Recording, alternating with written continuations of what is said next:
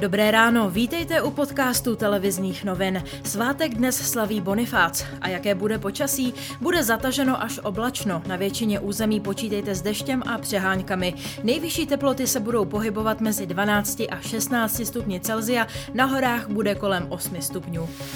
A teď ke zprávám. Vláda se dnes bude zabývat podmínkami pro otevření restaurací. Tématem budou také pravidla pro cestování do sousedních zemí. Ministr zdravotnictví Petr Arenberg už ale včera avizoval, že vzájemná potvrzení o očkování se bude Česká republika uznávat s Polskem, Rakouskem, Německem a Maďarskem.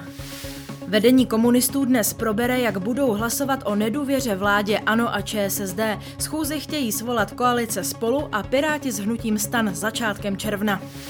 Ministryně Klára Dostálová, ministr zdravotnictví a předseda Asociace krajů budou dnes řešit rozdělování evropských peněz pro nemocnice. Způsob výběru projektu, který měl být na základě rychlosti podání, kritizovala část opozice. Liberecký kraj kvůli němu podal na Ministerstvo pro místní rozvoj předžalobní výzvu.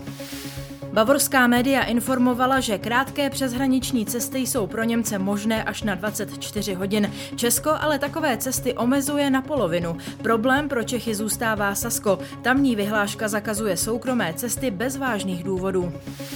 Ve Spojených státech a Kanadě už mohou děti mezi dvanácti a patnácti lety věku chodit na očkování vakcínou od firmy Pfizer-BioNTech. Stejnou vakcínu mohou dostat v Maďarsku nezletilí od šestnácti let. Francie otevřela vakcinační program pro všechny nad osmnáct let.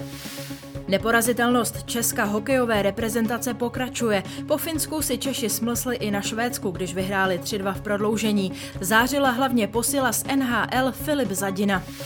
Fotbalisté Liverpoolu ve šlágru kola porazili Manchester United čtyři dva a v Premier League poskočili na páté místo před West Ham. Reds v závěru sezóny útočí na postup do Ligy mistrů. Další podrobnosti a informace najdete na webu tn tečka cz.